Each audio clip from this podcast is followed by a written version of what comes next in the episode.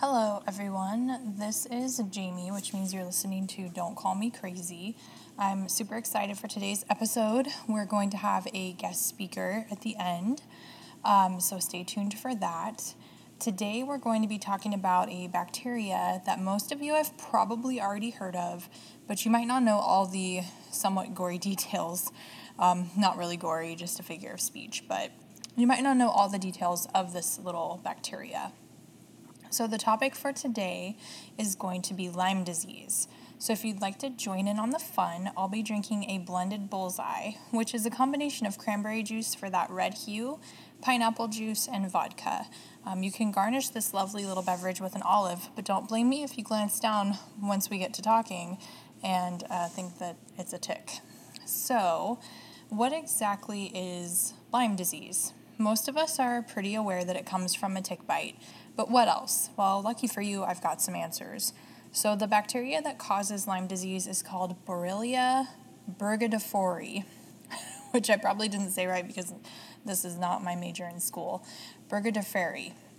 And it's transmitted to humans through the bite of an infected black legged tick. Um, Lyme disease is a spirochete, which means it's like a double membraned bacteria, and it's very long and slender and really tightly coiled, so it kind of looks like a phone cord. Um, typical symptoms include fever, headache, fatigue, and that characteristic skin rash called, um, they call it an EM rash or erythema, erythema migrans, if you want it to be technical, but re- typically they'll say an EM rash. If left untreated, the infection can spread to joints, the heart, the nervous system.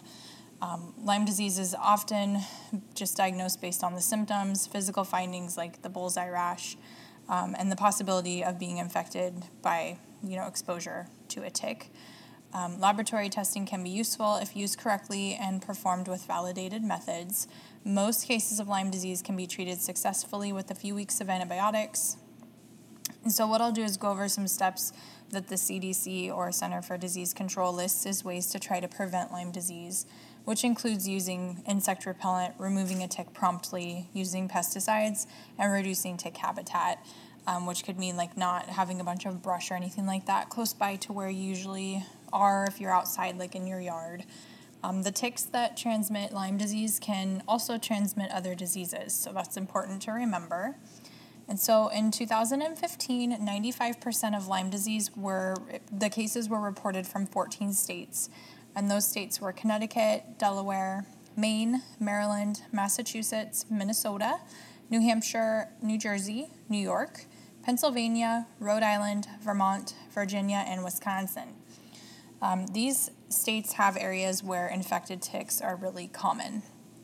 But these infected ticks can also be found in neighboring states and in some areas of Northern California, Oregon, and Washington. So here in the Pacific Northwest, we are not um, totally just not needing to be careful about ticks. We can have infected ones here. And then um, it, the CDC did mention that although Lyme disease cases are occasionally reported from um, other states, it does not mean that the infection was acquired in those states. Case reports reflect where a patient lives at the time of their diagnosis, which can be different from the state where the patient was infected. So, if you are originally from Washington and you got a tick bite and didn't realize it and moved to Texas, then your state of diagnosis would be technically Texas because that's where you live. So, it can kind of skew the results. So, the transmission of Lyme disease or this bacteria um, is spread through the bite of infected ticks, like we already talked about. Um, the black legged tick, which is also called a deer tick, spreads uh, the northeastern, mid Atlantic, and north central United States Lyme disease. The western black legged tick spreads the disease on the Pacific coast. Um, ticks can attach to any part of the human body, but they are often found in hard to see areas such as the groin, armpits, and scalp. Um, in most cases, the tick must be attached for 36 to 48 hours before the Lyme disease bacterium can be transmitted, or longer, um, but that would be the typical transmission time. Um, most humans are infected through the bites of immature ticks called nymphs. Nymphs are tiny, less than two millimeters, and really difficult to see.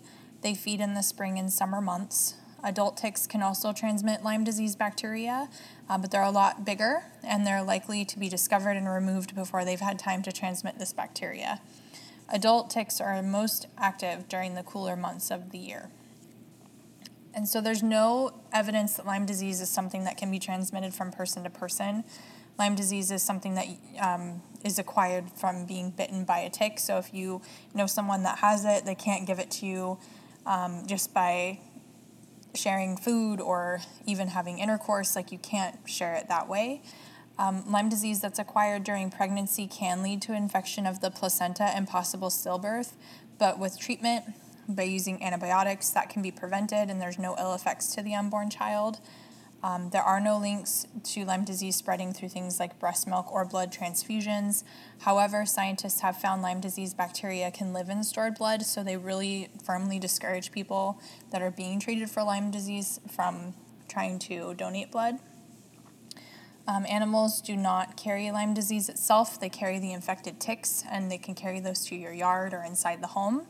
Um, so there, it's not like it's going to be a reservoir for this bacteria.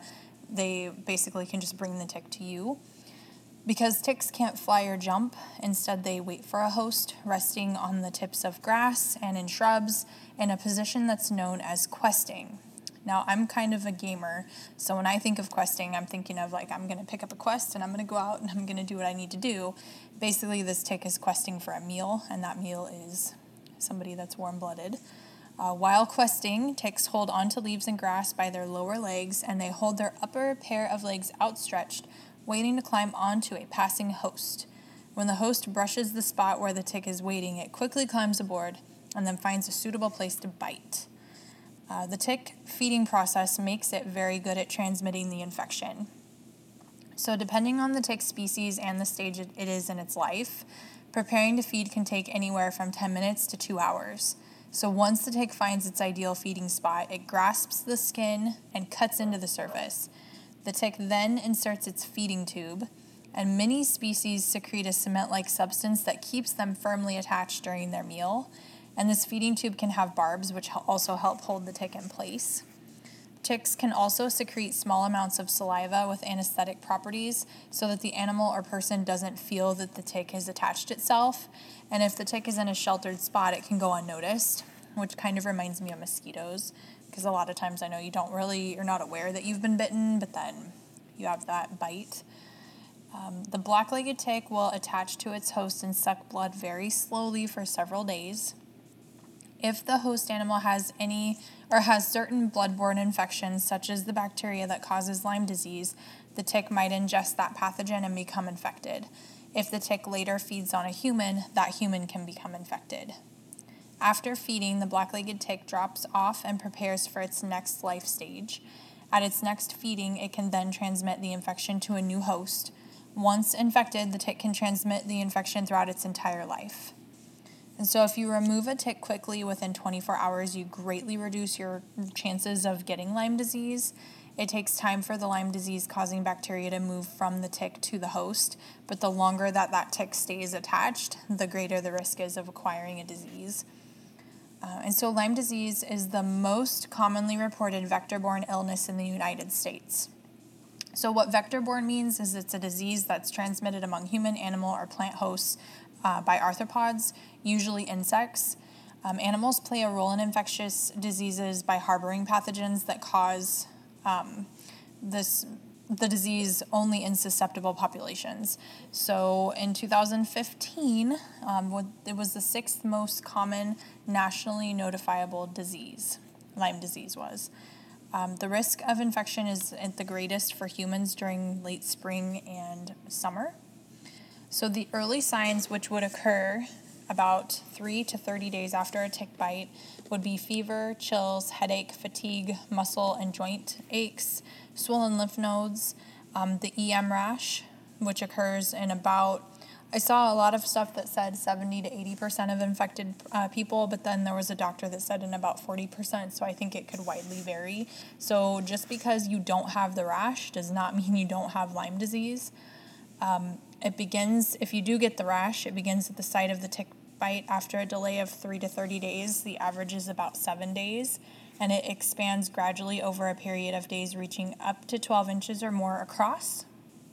It might feel warm to the touch, but it's very rarely itchy or painful. Sometimes it clears as it enlarges, resulting in a target or bullseye appearance. It may appear on any area of the body. Um, and then you can Google examples of these rashes online uh, if you want to see one, just for reference.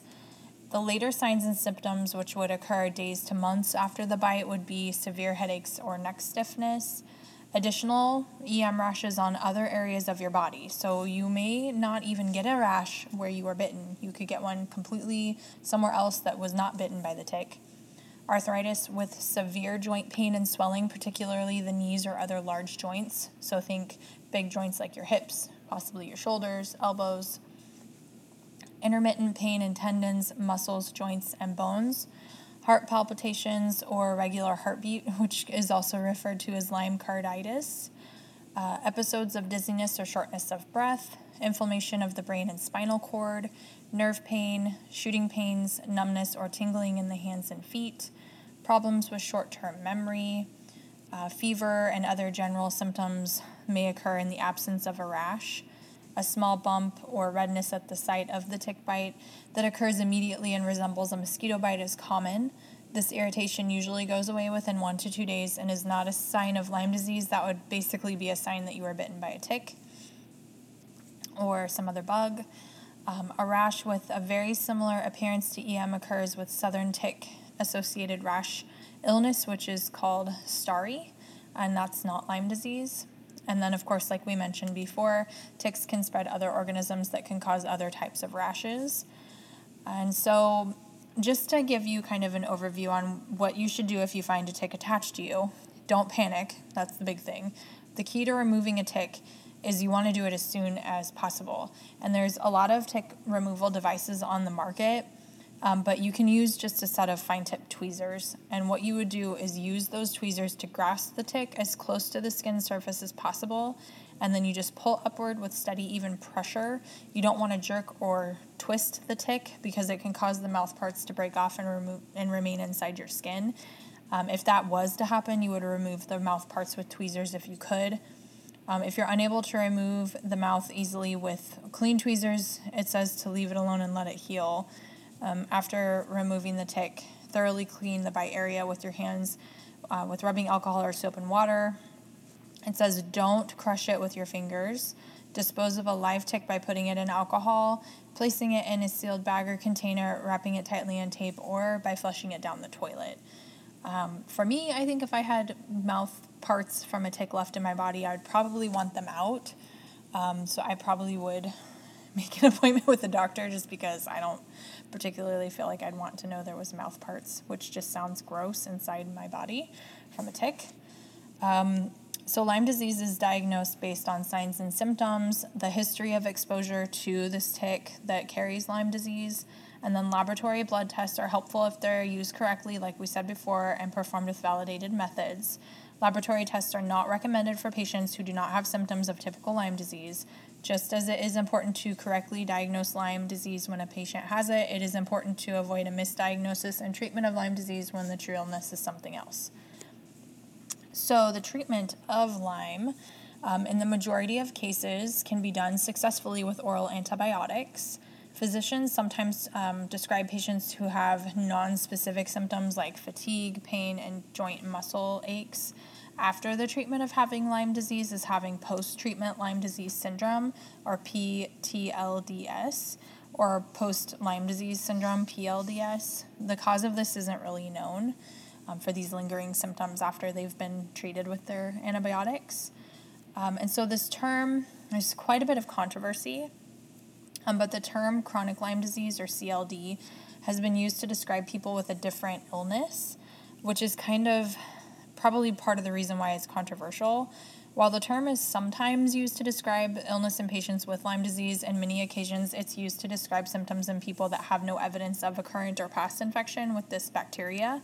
And because of this confusion um, on how this term is used, experts generally do not support using chronic Lyme disease as a any type of a phrase to describe it just because it's being used to describe things that aren't Lyme disease. And so there's some dangers when it comes to long term or alternative treatments for this. Um, studies funded by the National Institute of Health, or NIH, have not shown that people who receive prolonged courses of antibiotics do any better in the long run than people that are treated with placebos. Um, and furthermore, the long term antibiotic or alternative treatments for Lyme disease have been associated with serious complications. So, if you're considering a long term antibiotic treatment or um, for any kind of like associated symptom with Lyme disease infection, it just the CDC encourages you to talk to your healthcare provider about the associated risks um, and to find a second opinion if you need one. Um, obviously, you can, by taking antibiotics incorrectly, you can have antibiotic resistance at some point, so it's important to take them in the correct way that they're prescribed by a licensed professional. And so, like we said before, uh, CLD is not the same as Lyme disease. It's a diagnosis that's been rejected by medical professionals, and it's defined as just being a broad array of illnesses or symptom complexes for which there is no reproducible or convincing scientific evidence of any relationship to the Borrelia bacteria. Um, late stage Lyme disease, however, is something different. So, if your Lyme disease isn't promptly or effectively treated within the first two stages, late disseminated Lyme occurs weeks, months, or even years after the tick bite. The Lyme bacteria um, would have spread throughout the body, and many patients develop chronic arthritis as well as an increase in neurological and cardiac symptoms, which can include arthritis in the joints or near the point of infection, severe headaches or migraines, vertigo or dizziness, uh, migrating pains that come and go in joints and tendons, stiff aching neck, sleep disturbances or insomnia, disturbances in heart rhythm, mental fogginess, concentration issues, numbness in your arms, legs, hands, or feet, problems following conversations and processing information, and severe fatigue. Um, some say that Lyme disease is going to be a growing threat due to warmer winters, which leave the ticks alive and they're hungry. And as we mentioned before, the ticks can spread to other diseases besides Lyme. Um, so they can also spread in the United States. Um, other pathogens, which include, and I'll probably butcher several of these, anaplasmosis, which is transmitted to humans through tick bites from the black legged tick, also. Um, it's in the northeastern and upper Midwestern US, and uh, the western black legged tick, like we talked about, along the Pacific coast. Um, Babesiosis is caused by a microscopic parasite that infects blood, blood cells, red blood cells, excuse me. Most human cases in the US are caused by uh, black legged tick, and it's found primarily in the northeast and upper Midwest. So this tick is carrying lots of different things. Um, Borrelia mayani, mayani infection, um, which is described as the cause of illness in the upper Midwestern United States, also by these black legged ticks, um, specifically in Minnesota and Wisconsin. Um, it's a new species of bacteria known to cause Lyme disease, so that's important. Um, of course, we've already talked about the Borrelia um, Lyme disease quite intensively um, bourbon virus, which is identified in a very limited amount of patients in the Midwest and southern United States, and they don't really know if the virus is in other areas right now.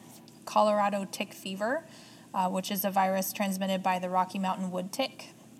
It occurs in the Rocky Mountains. If um, that didn't, if the tick's name didn't give it away, um, and it's going to be at elevations of 4,000 to 10,500 feet.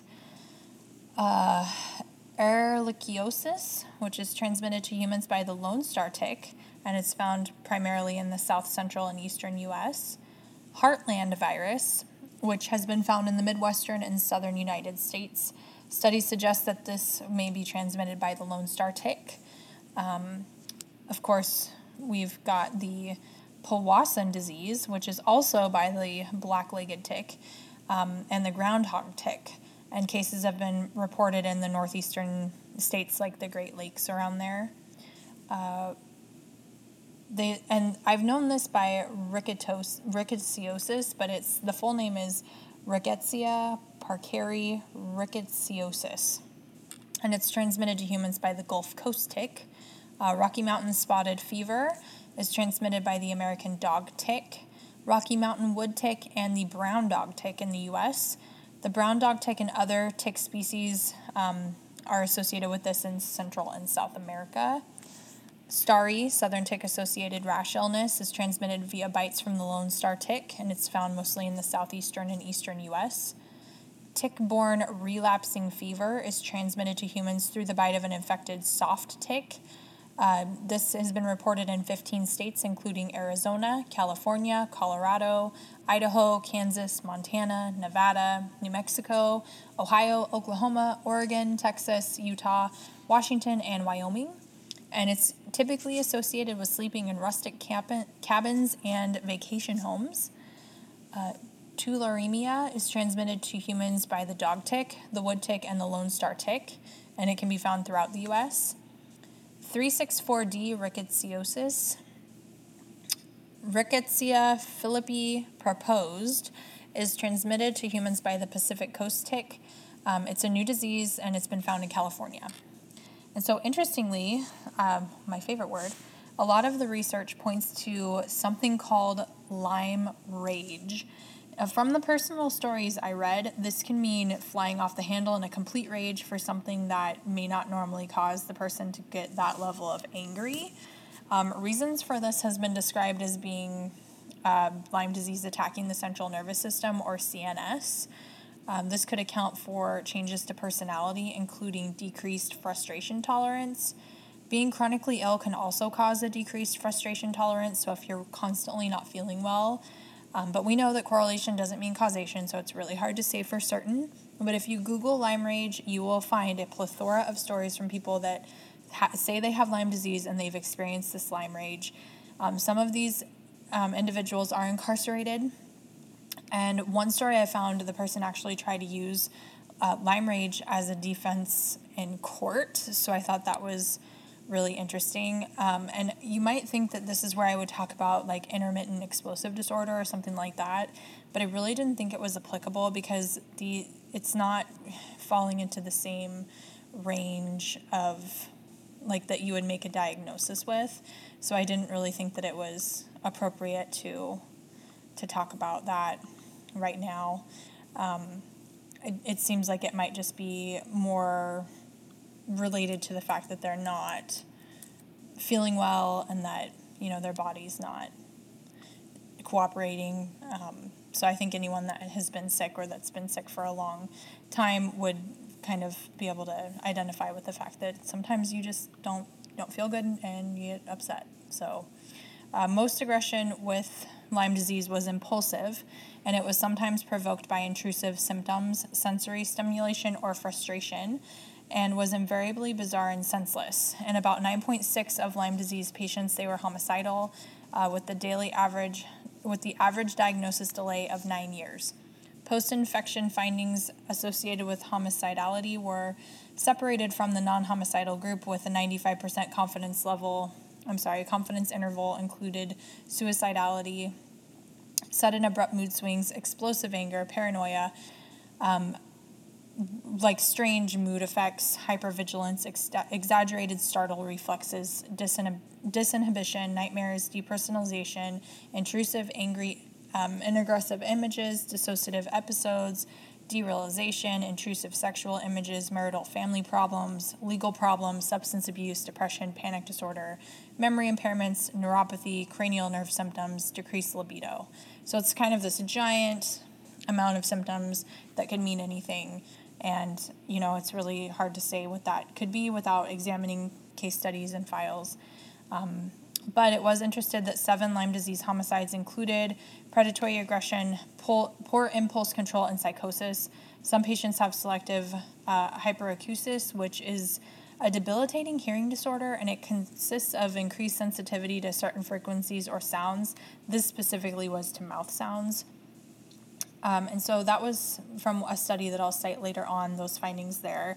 But it's really hard to say because if ticks are so widespread and if Lyme disease is so widespread, it could just be that, you know, these are people that might have already just that would have happened and then they got bitten by a tick. So you just don't know. You can't for certain tie that stuff together without a lot of research. Um, the real question would be is there a way to say the aggression is absolutely tied to Lyme disease?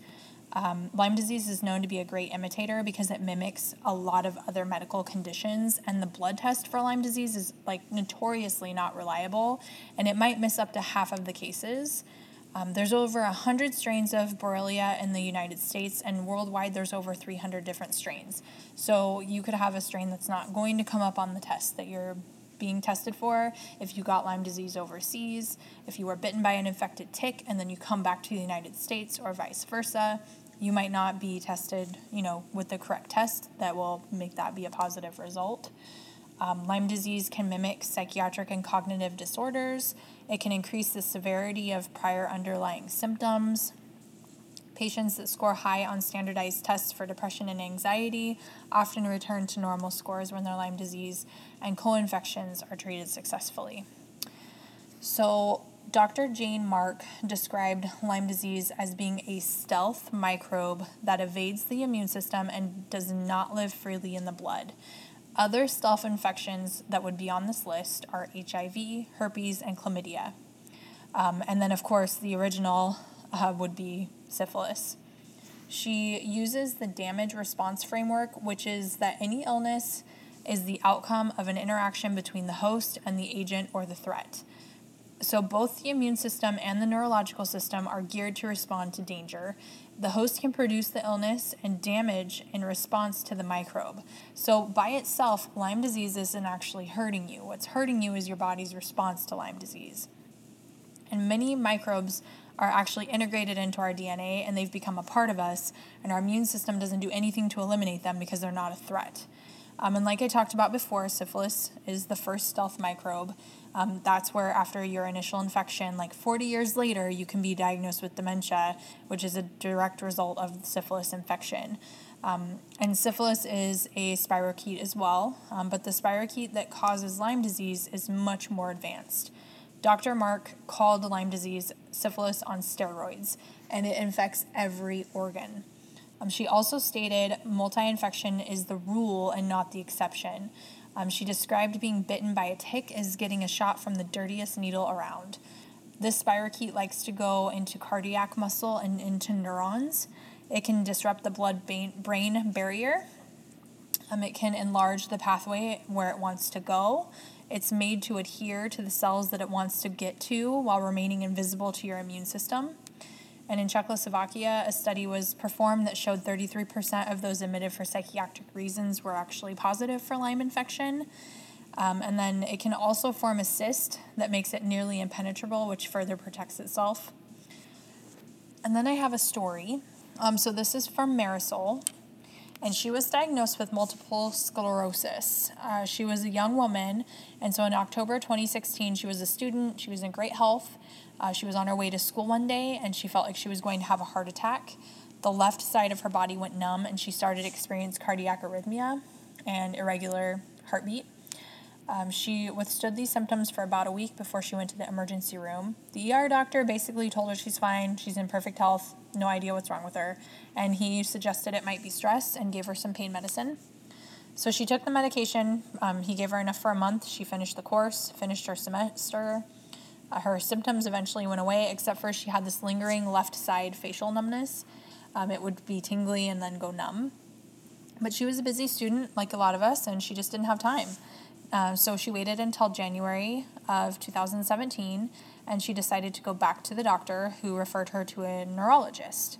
Um, at this point, she was having left eye pain, blurred vision, trouble concentrating, and she was also having really severe mood swings and described herself as feeling off.